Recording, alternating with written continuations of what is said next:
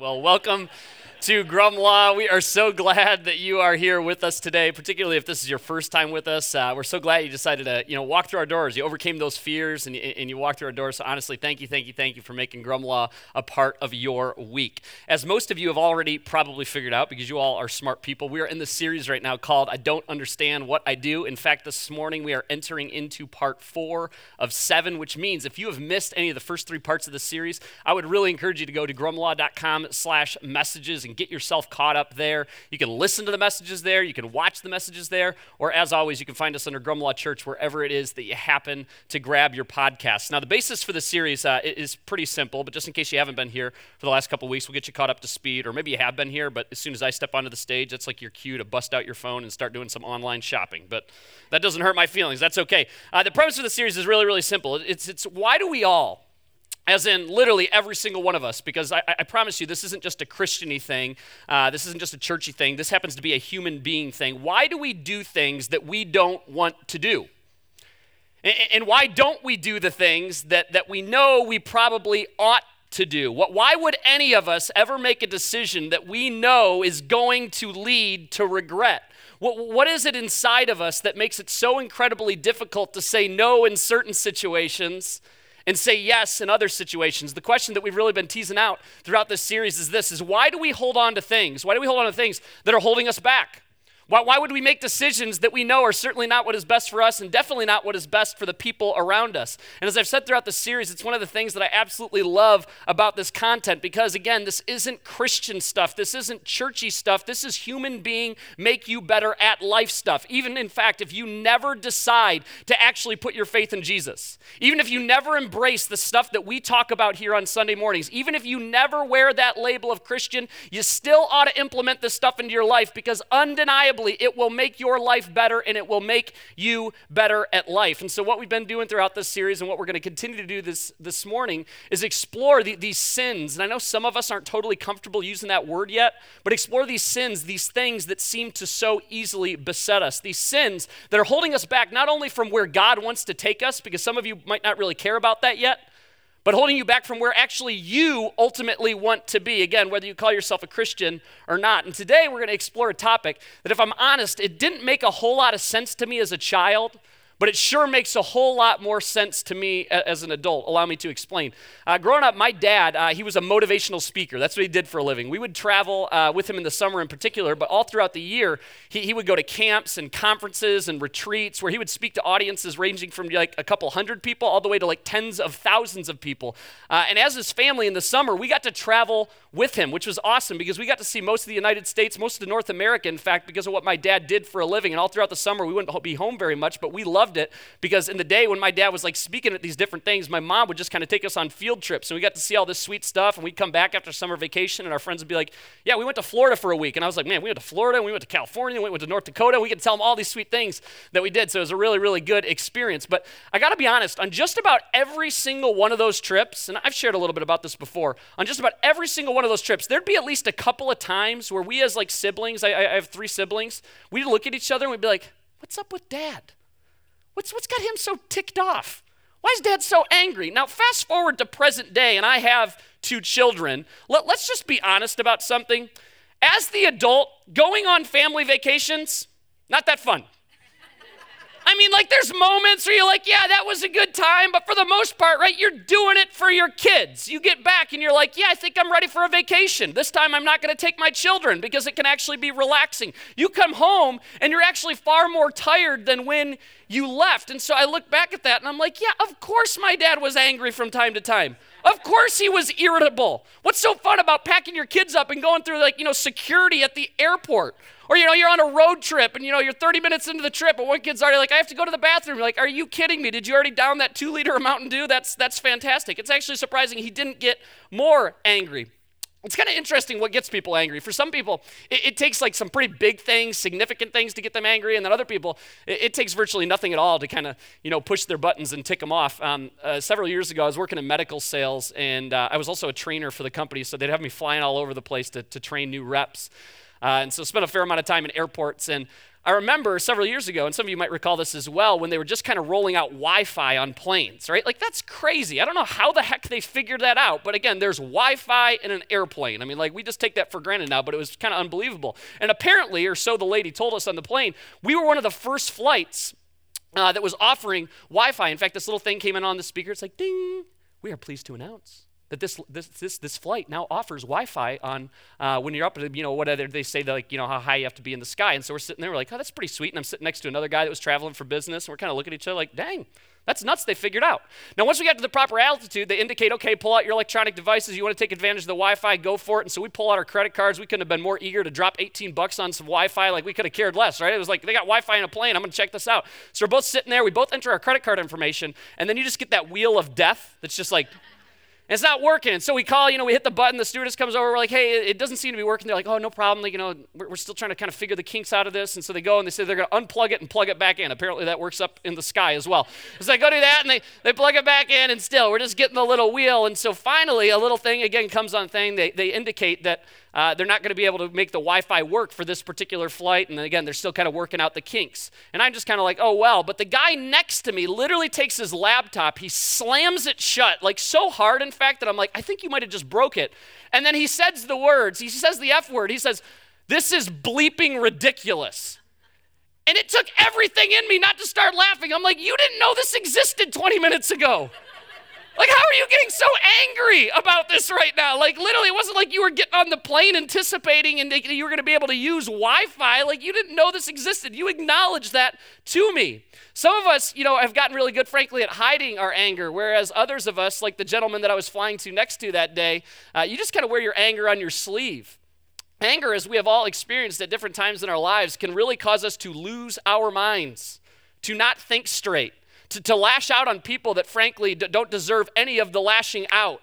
Uh, it causes us to say things that we would otherwise never let come flying out of our mouths. Not to mention that if you call yourself a Jesus follower, anger is just wrong. And in fact, we have countless examples throughout this book that we refer to as the Bible where it very clearly lays out and says, hey, anger probably isn't the best thing for, for you. Let, let, me give you just a couple examples of this. Uh, in Paul's letter, Paul's the guy that wrote better than like half of the New Testament. Uh, he writes a letter to the Ephesians, this early church in Ephesus. He has this to say He says, And don't sin by letting anger control you. Don't let the sun go down while you are still angry. Get rid of all bitterness, rage, anger, harsh words, and slander, as well as all types of evil behavior. So, Paul, okay, it seemed good enough for him. We got to get anger out of our lives. And another example in the book of James, James being the brother of Jesus, he has this to say about anger. He says, Human anger does not produce the righteousness that God desires. So, we better get anger out of our lives, otherwise, we won't have the righteousness that God desires. I mean, that seems good enough. In another one of Paul's letters, he says this, But now is the time to get rid of anger, rage, malicious behavior, slander, and dirty language. You get the idea? I mean, I could keep going on here. But the interesting thing is, as you read verse after verse after verse after verse about anger and getting anger out of our lives, it kind of makes you a little bit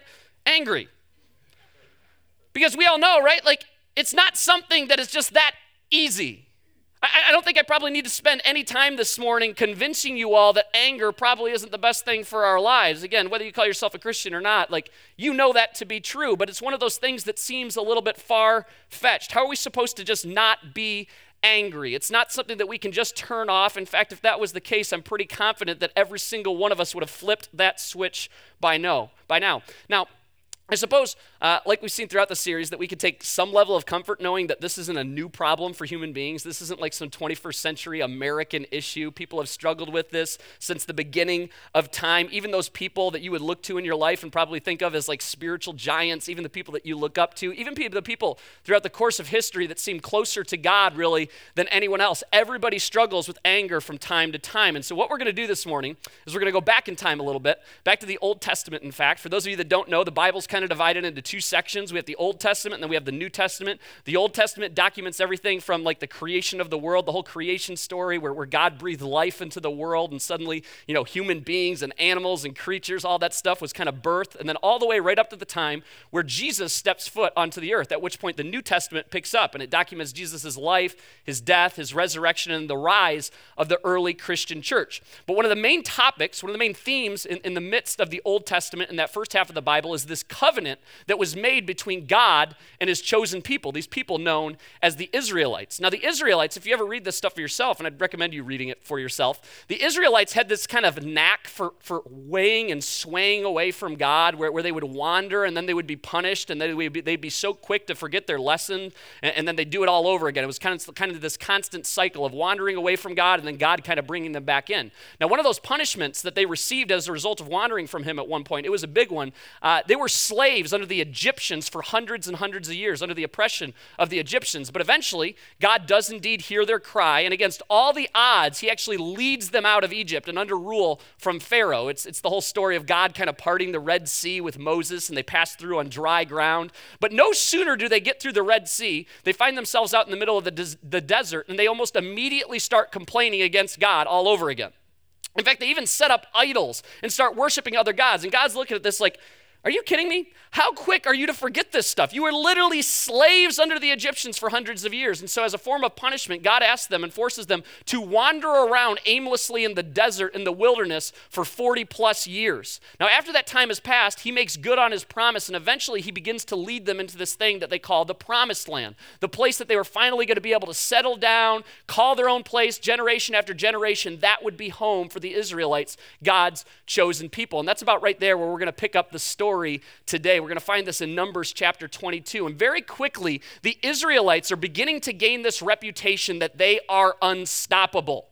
Because in order to get to the promised land, they had to go through other kingdoms, they had to go through other cities. And it didn't matter the size of the opposing armies, it did not matter how well trained, how strong they were. The Israelites always seemed to win. And the next place, kind of on their hit list, so to speak, uh, was the, the kingdom known as Moab, the Moabites. The Moabites were led by a guy that goes by the name of Balak. And Balak was not ready to just roll over. He wasn't keen on the idea that the Israelites were just going to come in and ransack the place, but he recognized that something bigger was at play. He was buying into this okay, God must be with them. Otherwise, how do they continue to win these battles? And so he comes up with a pretty genius idea. He says, okay, if God is for them and that's why they're winning these fights, maybe I can get God to go against them and then maybe the Moabites will remain victorious. And so he summons the most godly man in the entire kingdom among all the Moabites, a guy that goes by the name of Balaam. Now, I don't know what was the deal with like Bala, like starting these guys' names. That can get a little confusing, but Balak the king and then Balaam the man of God. And he sends some messengers out to to Balaam and he's like, okay, come back to me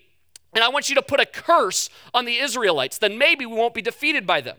But Balaam, being true to fashion and because he had a love for God, as soon as he gets this request, he says, Okay, I'll consider it, but I'm going to go talk to God first. And so he does just that. He goes and asks God, Okay, hey, can I put a curse on the Israelites? And God very clearly tells him, Absolutely not. These are my chosen people. So he delivers that message back to Balak, and Balak does not take no for an answer. He's the king after all. He is used to people telling him yes. And so he continues to send more messengers. And every time he sends more messengers, he sends more gifts and gold and promises of prosperity. Every single single time, Balaam's getting a little bit more enticed, and he continues to go back to God and ask God the same question over and over again until finally God says, Fine, you want to go back to Balak, you, you want to go back to the king and be showered with, with gifts, more power to you, but you're going to look like a fool when you get there because I'm not changing my mind on this. I am not going to allow you to place a curse on the Israelites, but Balaam nonetheless wants to go. And that's where we pick up our story here this morning. It says this uh, Balaam got up in the morning, saddled his donkey, and he went with the Moabite officials. But God was very angry when he went, and the angel of the Lord stood in the road to oppose him. Again, it's, it's important to note, if you read this stuff for yourself, a couple verses earlier, God actually does grant him permission. But again, he grants him permission because he kept asking over and over again. So as soon as he sets out on this journey, God opposes him. As it says there, God was upset. God was, God was actually angry with Balaam. But Balaam, and this is an important note here, he wanted to go. He loved all of the attention that he was receiving. He wanted to get all of these things that Balak was promising him. He, he loved the fact that at this point, he was finally the hero of the story. Following God up to this point in his life was not the cool thing, but suddenly he's receiving all this attention and he loves it. And so he keeps going back to God, asking the same question over and over and over again, something God very, very clearly already gave him the answer to. Don't ask God don't ask God to respond to questions. He has already answered. Parents, you hate it when your kids do this to you. My daughter is, like squarely in this, this stage right now. She's three years old, and there is nothing worse in her mind than going to bed. And so typically at night, what happens is I get her ready for bed. She's starting to sense, like, oh crud, it's bedtime. He just put me in pajamas. Oh crud, he's brushing my teeth now. It's definitely near. And so she does everything that she can possibly do to procrastinate. And typically this, this manifests itself by about two minutes before it's time to go to bed. She's brushed her teeth, she's in her PJs, she went to the bathroom. She'll look at me with the sweetest little eyes. And I'm sorry, I literally have the cutest daughter known to mankind. And she will look up at me and she'll say, Dada? And I'll say, Yes, sweetie. Can I have a snack? I'm like, No, sweetie, you can't have a snack. We just brushed your teeth. Like, it's time for bed. You, we, we just gave you a snack, in fact. Like, no, no, no snack. And she'll look back at me, Dada, can I have a snack?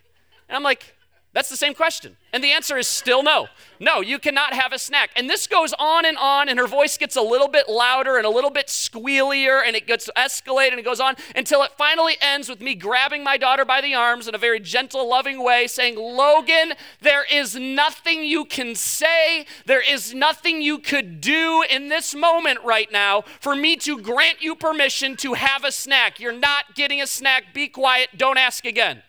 She always asks again like almost immediately afterwards because this is what kids do. Growing up, uh, my mom was an organic health food nut. Uh, in fact, she was like way ahead of the trend. You all think it's like cool now to eat organic food. My mom was like still going to a co op when we were growing up. We go to a person's house and like all these people would congregate, all these weirdos that wanted to eat gross food. And you go there and you like it already pitched in your money. It was like a drug deal going down. You go away with your Clif bars and fruit leather. It was freaking gross. We hated co-op day because it meant we were getting more gross food in the house. And uh, the only unhealthy thing that we had in our house, truthfully, growing up, uh, was a 12 pack of Pepsi. There was always a 12 pack of Pepsi. Now, my mom tried her best to get my dad to drink organic sodas and sodas that were supposedly good for you. Uh, there's a reason that pop is bad for you because it tastes good. All the ones that are good for you are disgusting. And so, my dad, that was like the one like bit of like good tasting things that he actually held on to. There's this 12 pack of Pepsi. And every once in a while, uh, every day, in fact, I, I, would actually walk by this 12 pack of Pepsi in the garage on the way home from school. But every once in a while, I would go in the house and I would start asking my mom for a Pepsi. And 99.9% of the time, the answer was no. But I'd try to bribe her. I'd be like, Mom, I'll vacuum the house if I can have a Pepsi. And she'd be like, Nope. I'd be like, Hey, Mom, I will unload the dishwasher if you let me have a Pepsi. She's like, You're going to do that anyway, but no. Mom, and I would go on this list, and, and, I would ask her over and over if I was set on it. I, I, wanted to get the yes. And every once in a while, like maybe once every two months, my mom would concede. Every once in a while, she'd be like, fine, go get a Pepsi. And I'd run out there, I'd crack that thing. I basically shotgun it because I drink it so fast. I mean, I couldn't get enough of getting that Pepsi. It was so good. Like, I wanted the Pepsi. Now, did my mom in that moment, like, change her mind? Did she suddenly recognize that, that Pepsi is healthy? No, uh, uh of course not. She was just tired of her fourth grade son driving her nuts asking about a Pepsi. And this is exactly what we see here with Balaam. He keeps asking God the same question over and over and over again. The same question that God has already answered. Don't ask God stupid questions. Don't ask him questions that you already know full well the answer to. Don't ask him questions where he has already told you the answer. Just as God sometimes will deny our prayers out of love, he will grant our prayers out of wrath. Yes, God gets angry. But it's important to differentiate that there are a couple different types of anger. There's righteous anger and there's sinful anger. Righteous anger and sinful anger. Righteous anger, as most of you probably know, is, is a reactive emotion of anger over mistreatment, insult, or malice. It's akin to a sense of injustice. It doesn't lead to sin, but instead it leads to redemptive action. Some of you probably have examples floating around in your head right now of righteous anger. I get righteously angry when, I hear about sex trafficking. It, it drives me nuts. It's something that just like my blood boils. I want to find those people that, that take advantage of young girls and do not so nice things to them. In fact, it's, it's why we as a church, it's a huge reason why we fully fund a border station between Nepal and India. For those of you that don't know that, uh, this church fully funds a border station. It's about $24,000 a year. Uh, it's not, it's a lot of money, especially for, for a church plant, but we felt that that was like, hey, this is something that we want to sink our teeth into because every single day, because of your dollars, eight to 10 women are saved from being trafficked trafficked, literally daily. Like, that's pretty fantastic, right? I get righteously angry when I hear about that. I get righteously angry when I'm mindlessly scrolling on Facebook and I hear about a parent mistreating their children. I, I, get righteously angry when I see legislators and lawmakers celebrating late term abortion.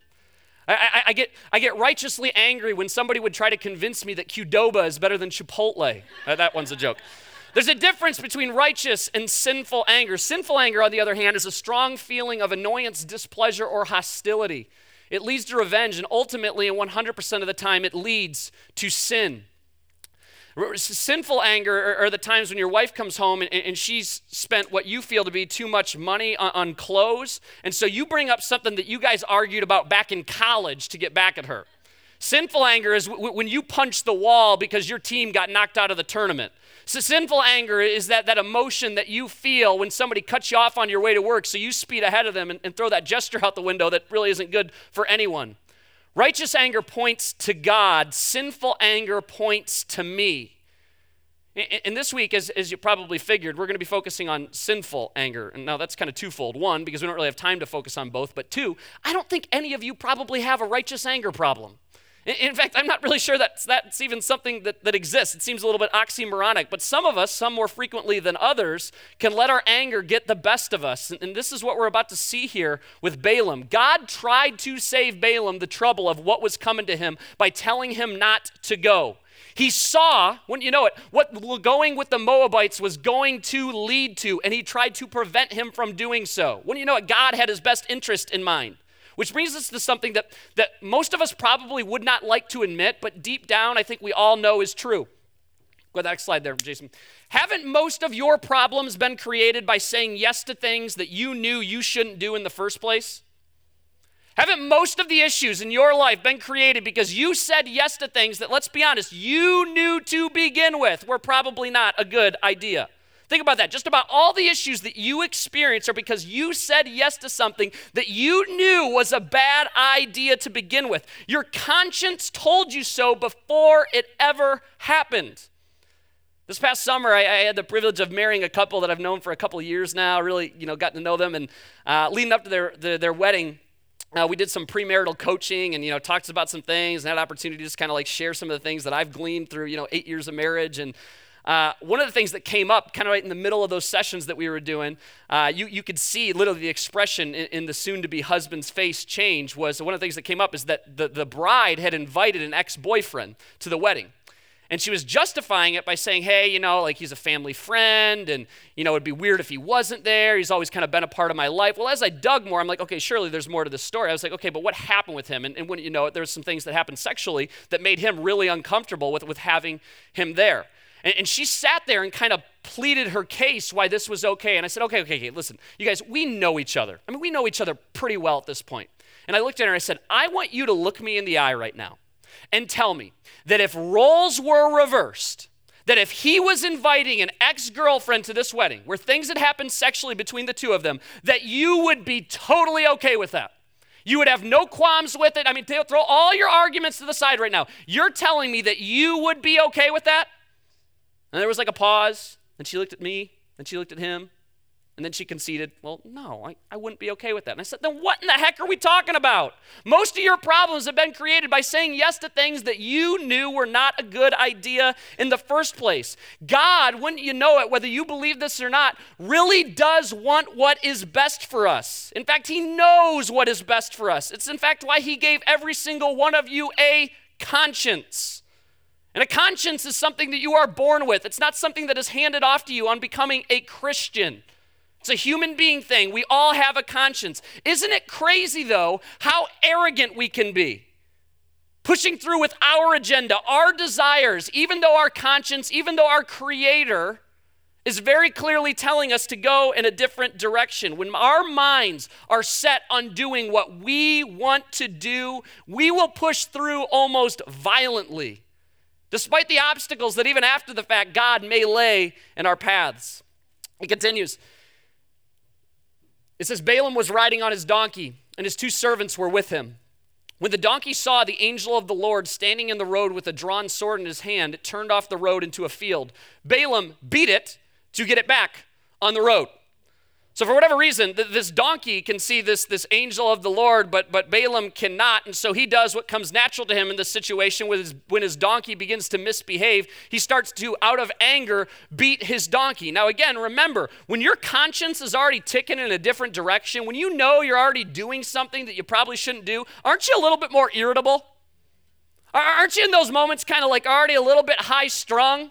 And so that's exactly what's going on here with Balaam. So as soon as this donkey goes in a different direction, he ticks and he starts beating the donkey. It says, Then the angel of the Lord stood in a narrow path through the vineyards with walls on both sides. When the donkey saw the angel of the Lord, it pressed close to the wall, crushing Balaam's foot against it. So he beat the donkey again. This story is hilarious because it's so incredibly applicable to our lives. Like, can you imagine being in this moment? Like, you're already ticked off because the donkey seems to be intoxicated. But now, as you're riding along, things are kind of compounding. It presses his foot against the wall, crushing his foot. So he's like, gosh dang, it's like you stubbing your toe after you're doing something that you know you shouldn't do. You get even more ticked off. And so, what does he do again? The natural response again, he begins to beat the donkey. All Balaam wants to do at this point is get to the king and be showered with gifts, be told how great he is. Instead, he begins to take out this anger on, this donkey, this donkey that again seems dead set on not getting him to where he wants to be. Isn't it really interesting how bad things seem to compound, how bad things seem to add up in our lives when we go in a direction that we're not supposed to be going in? When, when, those of you that are Jesus followers, when we oppose God, when we literally do the complete opposite of what we know we ought to do. Don't, don't get angry when bad things happen after God already told you to go in a different direction. I, I, have seen this so many times in my relatively short life. People make these big life decisions, career changes, buying homes, and, and they know that God is asking them. I mean, literally, sometimes they'll verbally say it. They know God is asking them to go in a certain direction, but yet they follow through with their desires, and then they're surprised when it doesn't work out. Really? You're surprised that God's way was best? You your, your creator who knit you together in your mother's womb. Your creator who literally has the hairs on your head numbered. Your creator who loves you so much that he sent his one and his only son to die for you. You're surprised that that God, that his way was the best way and your way doesn't seem to be working out so well. And it's not just with the big decisions in life.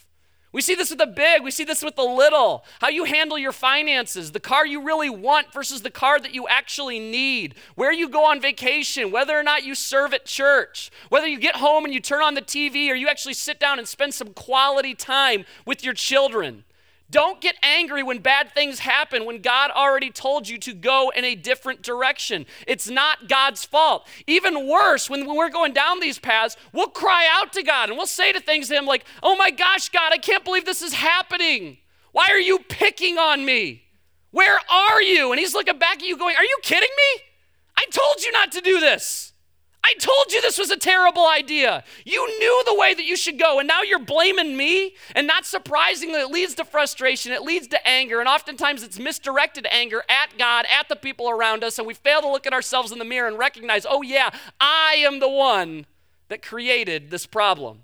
It says, Then the angel of the Lord moved on ahead and stood in a narrow place where there was no room to turn either to the right or to the left. When the donkey saw the angel of the Lord, it lay down under Balaam.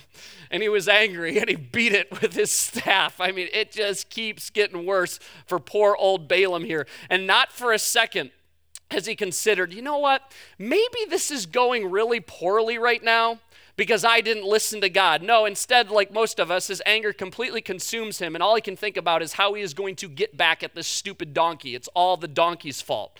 Then listen to this it says, Then then the Lord opened the donkey's mouth. Okay. And it said to Balaam, What have I done to you to make you beat me these three times? That's right, guys. We got a talking donkey now. It's like some real life Shrek stuff going on here, okay? The donkey's speaking. Now, for some of you, and this is a little bit of a rabbit trail right now, but it's a rabbit trail worth going down. For some of you, it, it's stories like these that actually, this is precisely, or at least it's the reason that you cite. This is why you, you just write scripture off because you get to stories like this and you're like, okay, come on. This is the kind of stuff that I tell to my five year old before they go to bed. You're trying to tell me that a donkey actually began to speak? Whether you believe this actually happened or not is a moot point because the point of the story is not to convince you that donkeys talk. The purpose of the story, there is a purpose behind her. There is a lesson to be learned, which, to reiterate again, is not to convince you that donkeys sometimes communicate. Furthermore, if you're a person that's sitting here and you use stories like this, or, or, maybe you cite bigger instances, like you say, oh, there's no evidence for a worldwide flood, and you use stories, particularly things out of the Old Testament, to write off all of Scripture. to write off all of Christianity as a whole. That is so incredibly lazy. You can learn lessons from things whether you believe it to be fiction or not. So even if you don't think the donkey actually opened his mouth, again, is a moot point. I learn lessons when I'm sitting with my kids watching Pixar movies. I watch Toy Story a lot with my kids, and just about every single time I watch that movie, I'm like, dang, there's something I can apply to my life. And to be clear, I don't believe that, that, that toys come alive when I exit the room. So, here's the rub. If you can't get past certain parts of biblical stories, in particular, and let's be honest, they're usually from the Old Testament, because of a certain detail, like a talking donkey, chances are you are getting hung up on a detail that has nothing to do with the main part of the story anyway.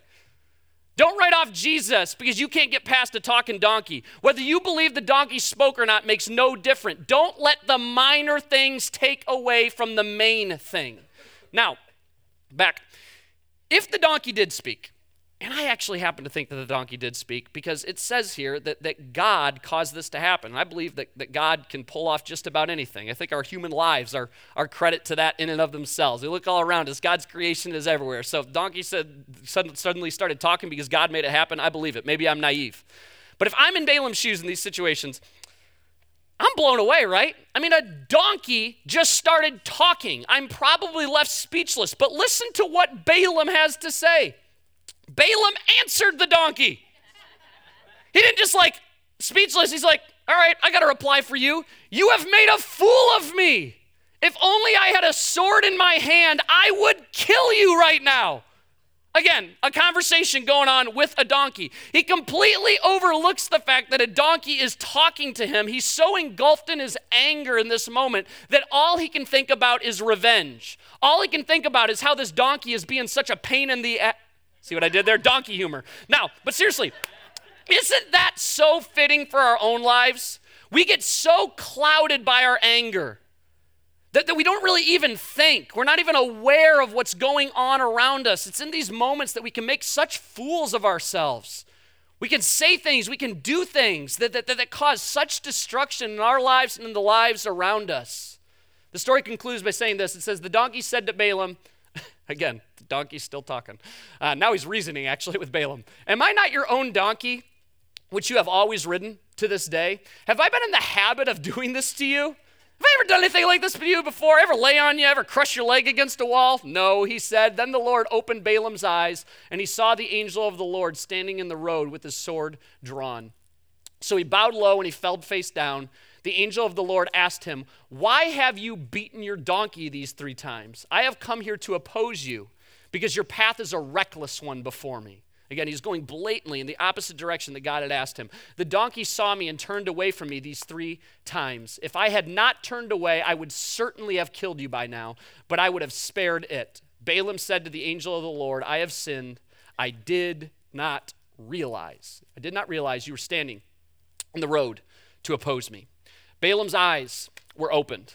He didn't realize the angel was even standing there. And, and this isn't the most profound, you know, point that you're ever going to hear in a talk, but when our anger takes over, it's like we're living with our eyes closed.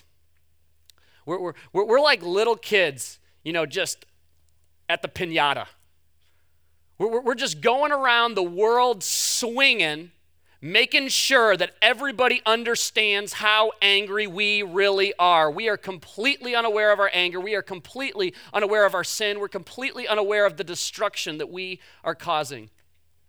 In Matthew chapter 20, for, for those of you that don't know, the, the first four books of the second half of the Bible called, again, the New Testament Matthew, Mark, Luke, and John. They document Jesus' life, his death, and his resurrection. And they all basically tell the exact same story, but just from four different perspectives. And in Matthew's account, uh, he, he tells of one particular event. This is a true story, a real thing that happened where Jesus was traveling along with his disciples. And as would often occur, wherever Jesus went with his disciples, these huge crowds would develop. The, the, these people would be following Jesus around like he couldn't go anywhere in privacy because he performed one miracle. He started opening his mouth, and because how he communicated, it was so incredibly compelling. These massive crowds would gather around him. And on one such occasion, him and his disciples, they're traveling along. There's a big crowd, and everybody's really leaning in because, again, there's no microphones, they don't have any megaphones. You know, Jesus is talking, and everybody's trying to lean in, hearing what Jesus has to say. But the entire time, it's really, really distracting because there's these two guys that are following behind them going, Jesus, Jesus, Jesus. And they're trying to get Jesus' attention. And it's driving everybody else nuts.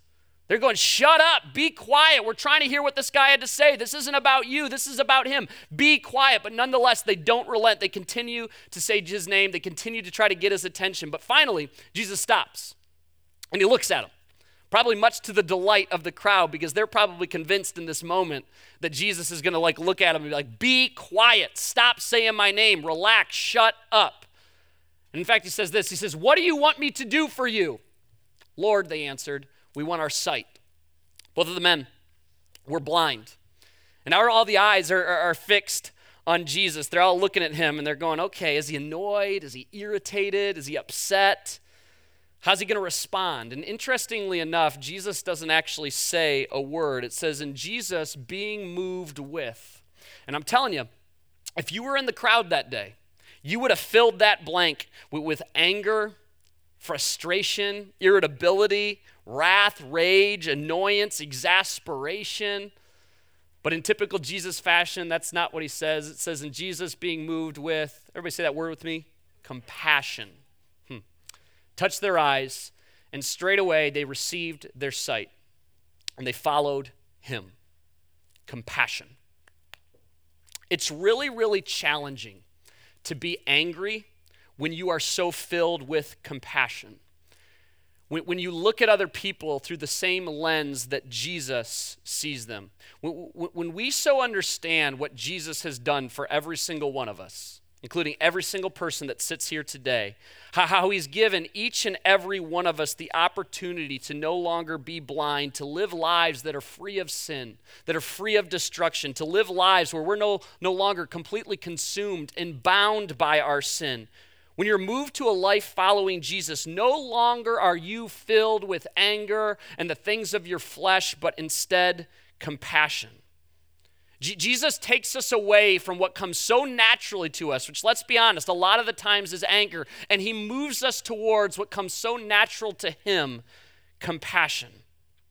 See, once the men, as you saw there, once they received their sight, they didn't just say thanks and run off. They didn't just celebrate and go back to their families. It says they followed Jesus. When you understand what Jesus has done for you, the great lengths that he has gone to, not to pay you back, but to win you back, you don't just say thanks and move along. It's impossible to just live life as usual. You see no other option but to follow Jesus. And when we understand the steps that Jesus took, not just for you, but the yous around you, when you understand how much He loves the people to the left and to your right and in front and behind you, you too are moved to compassion rather than anger. Like we've been talking about in this series, these, these, these sins, that seem to so frequently appear in every single one of our lives, they are next to impossible to conquer on our own. In fact, it's why they're so widespread. It's why when we say we're talking about anger, we see universally every head nod and go, Yep, I've dealt with that. Because if you haven't noticed, most of the people in our world are not Jesus followers. And it's why we make excuses for these sins that are so rampant in our lives. It's why we say things like, oh, that's just who they are. That's just them. They're never going to get better. Because on your own, as you have probably learned, as I have learned in my life, it is impossible to conquer this stuff on your own. It's only by seeing the world through Jesus' eyes that we can begin to conquer this stuff. And in turn, not only will our lives be better for it, but the lives of all the people around us as well. Compassion over anger.